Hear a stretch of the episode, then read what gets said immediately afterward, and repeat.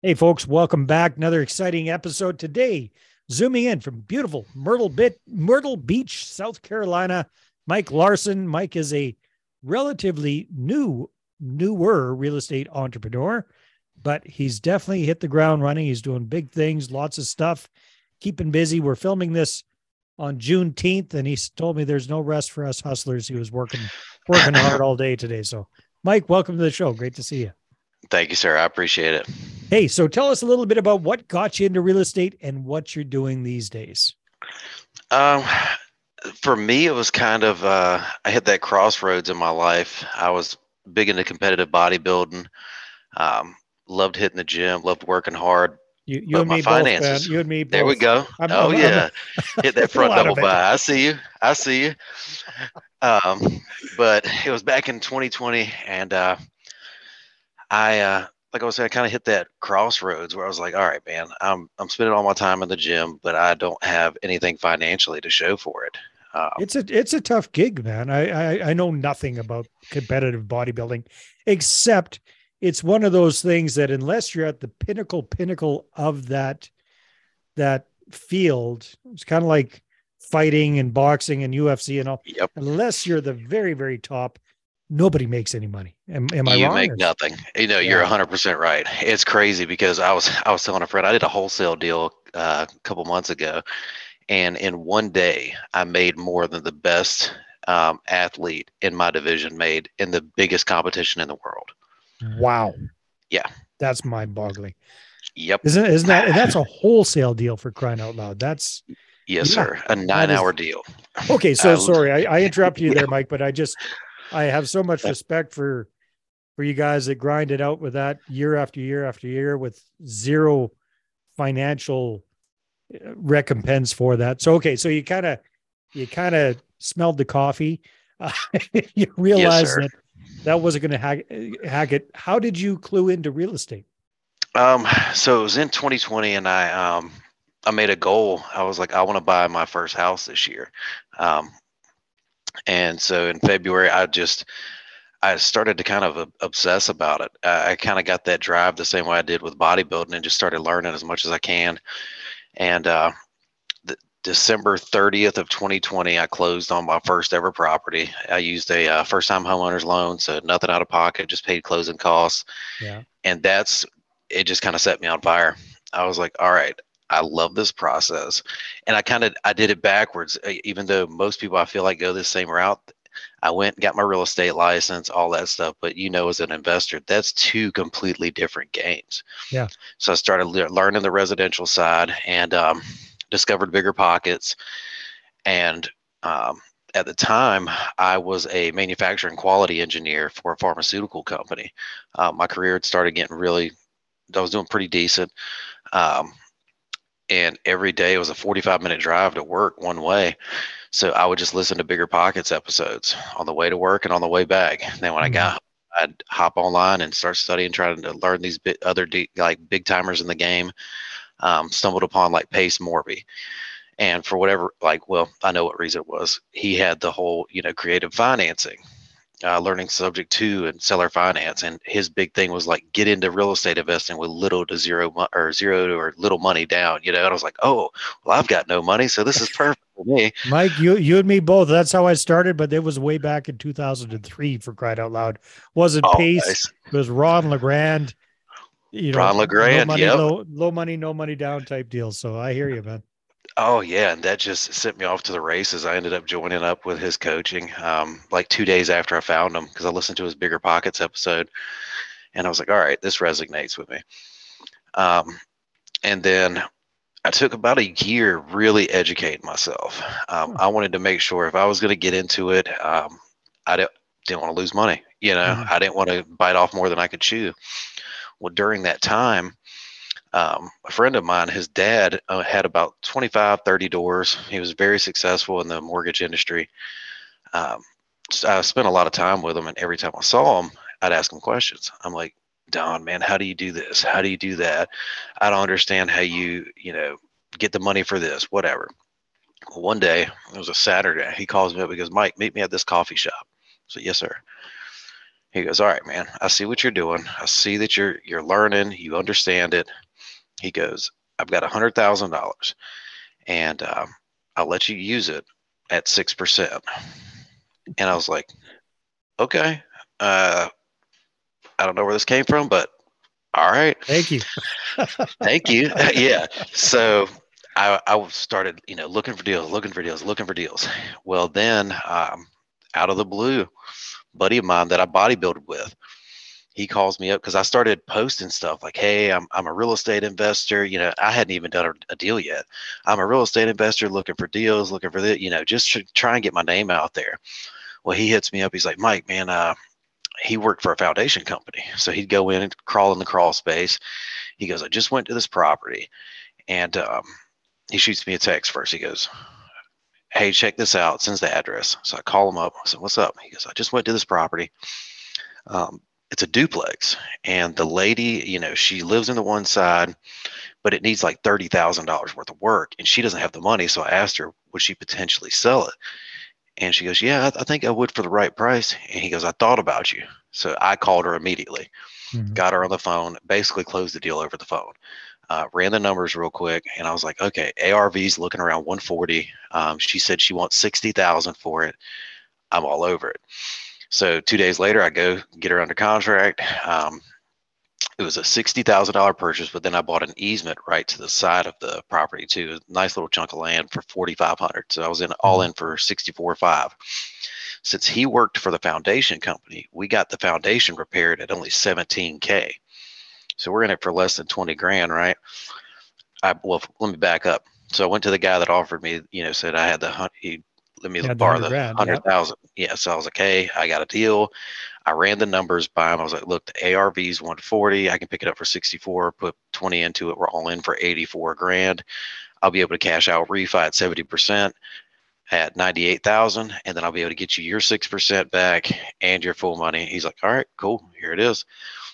So we do that deal. Um, each unit rents for 950 a month. So it was better than a 2% on my first deal. Nice. You know, and uh, where I'm at, in, and that was in North Carolina because I'm originally from North Carolina. I just moved to South Carolina about seven months ago. Um, if you find a one percent deal, that's that's good numbers. Mm-hmm. So a two percent deal was an absolute home run. Um, and then, well, that's that's off to a good start, isn't it? You first of all, you find yourself a, actually, you find yourself a private lender sugar daddy Who's yep, exactly. yep. I was like, so I've already got private money lined up. Yeah. I've got my first deal. And, and, you, um, and you just hit it out of the park right from the get go. But would you say so, that spending that year really kind of taking a deep dive? Well, obviously, it made a big impact. It impressed that gentleman, that's for sure. At the same, was that the same time you're getting your realtor license and all that kind of stuff? Were you doing all of that yes, in sir. that year? Yeah. Yes, sir. Yeah. Okay. And uh, so, so that was a good move for you. You feel like like spending that time educating yourself. See, I'm on the fence about that question. Mm. Yes and no. Because I tell people take massive action now. Like I, I've started coaching and helping others try and get into the game. You know, especially mm-hmm. people that come from kind of where I was at with with no money and no experience. I tell them, you know, get into it and, and take massive action. You're going to find more deals and do more business if you're just constantly on the grind. But then again, you have to understand the numbers. You have to understand the basics. You have to understand how to underwrite a deal, how to find off market deals. You know, everybody can pull up Zillow and Redfin and, you know, realtor.com, but you're not really where I'm at. You're not going to find great deals that way because you've got yeah. so much competition. Yeah, everybody's know? in those deals. Exactly. Yeah. And, and, we're very saturated markets. So you have to think outside the box and understand that you've got to do a little bit of legwork and you got to do some grunt work to actually find the ones that are going to make you a healthy chunk of change. Um, so, well, that and, brings up another good question there, Mike. What are you finding these days works best for you and the folks that you're mentoring or what have you for finding these off market deals? What, what's kind of your go to for that? So some people disagree with it, but I'm I'm old school. I uh, I pick up the phone. I my business model is to keep it lean. You know, keep it small, keep it all. So I do a lot of cold calling. Um, I typically cold call three to four hours a day. I shoot for a certain amount of contacts I want to make every day, and then And we who, also who are who are you cold calling? Um, so I go through. Um, I don't know if you've ever used like BatchLeads or PropStream, but I pull up different li- data lists and uh, filter it down to whatever I'm looking for. So if I'm looking for Mhm. residential, you can't just call anybody, right? You can't Mhm. just call a house that was on, you know, on the market a year ago. You want to look for properties that have some equity in them, that have been owned for. I, I believe the average somebody owns a house in the United States is around seven years. Mhm. So I look for people, you know, houses that have been owned for seven years that could potentially have been distressed properties, um, tired landlords, things that you have more potential of, or more likelihood of someone selling Mhm. and selling at a discount because that's the name of the game. You know, you don't want something that's pristine unless you're picking it up creative finance wise. Uh, but that's a whole different ball game. But I'm trying to look for distressed properties and properties that I could either wholesale or flip or, um, you know, do a BRRRR on or, you know, that fit And my. are you are you very focused on specific market areas like your local area? Yes, sir. Right now we are. We're in North Carolina and South Carolina. Um, All right, very right. cool. And and just so just out of curiosity, Mike, because a lot of people hear about this and you know hit the phones and dial for dollars and grind it out kind of thing, and most people would rather stick a needle in their eye than than do that. So yes, sir. that's a Oh, yeah. competitive advantage for you. So just give us an idea of what's involved to really make a go of that. So you're you're focused on this 3 to 4 hours a day. What does that typically represent in number number 1 total number of dials that you do, like how many people reach out to, total number of people give or take that that actually answer the phone and then total number of conversations that turns into that not somebody just hanging up on you right away but a, a conversation like on an average day what does that kind of look like for you mike just to give people That's awesome. I can give you my exact KPIs from today. I Yeah. called for four hours exactly. Um, I dialed a little over 300 numbers and I only spoke with 25 people. And now my contacts are when I talk to somebody that I have qualified saying, yes, this is the owner of this property. so Got I spoke to 25 people. 25 owners Uh, yeah Yes, sir. And today, zero leads. Mhm. But that's the name of the game. Yeah. Um, you do have to grind. It, it's a you know, it's a lot of work that way. But I want to keep my business model, at least right now, as lean as possible. You know, Mhm. for my dialer, it's like 180 bucks a month, and then my data, it's 300 dollars a month for um, the software itself. Then when I pull lists, you pay, I believe it's 14 cents per number that you skip trace. So you know, relatively for a thousand, fifteen hundred dollars a month, that's all my overhead. that's pretty good that's, You that's know, very so good and then so so that gives us an idea you're getting through to a is that kind of average like 25 conversations a day would that be about what you're Yes, sir. you're yeah, and then I'm trying to shoot for 30 to 50 contacts. Will 30 to 60 contacts a day, Monday the through goal. Friday. That's the okay, perfect. So 30 to 60. And given that you've been doing this for a while, how many serious leads are you able to generate by hustling like this? Let's say on a monthly basis, not necessarily deals, but like hot leads. And, and what has that translated to you in actual deals? So I would look for at least two good leads, qualified leads, like they actually have a reason to sell. Um, they we can get a timeline out of them, probably two a week. Um, and for us, you know, we actually started the business in December. The actual business started in December. Um, Mhm.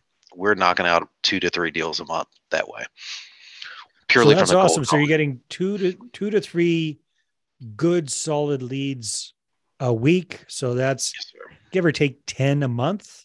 Yes, right? sir. On, on average. And that's turning into actually, did you say two or three deals a month? two to three deals a month. Yep. Well, that's pretty good. Whether that's a wholesale or flip or a BRRRR or what have you, it's Yes, that's sir. And it's been a little bit slower the past month because we have transitioned a lot away from the uh, residential side, have gone to the commercial side. Um, Mm. We actually closed our first car wash deal last week, so that was pretty cool. Wholesaled that. Um, and as far as buy and hold, we're wanting to stay into the storage side of things. Um. I found it's a lot less headache and cash flow's great. So it's kind of the best of both worlds, you know. Yeah, yeah, yeah, yeah. So what's what have you done so far on the self storage side of things? Um, we closed our first one, our first actual buy and hold one. Uh, we have wholesaled another, but that one is only a 24 unit. But the reason we picked it up, one price, we picked it up for fifty thousand dollars. Um, Nice. it's an acre of land, yeah, so the 24 units is placed perfectly where we could put in an additional 72 units in the back. So we're going to build that up. Um, probably in the next month or two, we'll start uh, breaking ground for that. So that'll put us at over 100 units right there, um, and take a $50,000 investment. It'll be worth 700,000 whenever we get it fully rented, you know, or at Oh, least that's- 90 that- plus So percent. you say we, Mike? Who who have you got business partners on this, or who's who, who are you working with?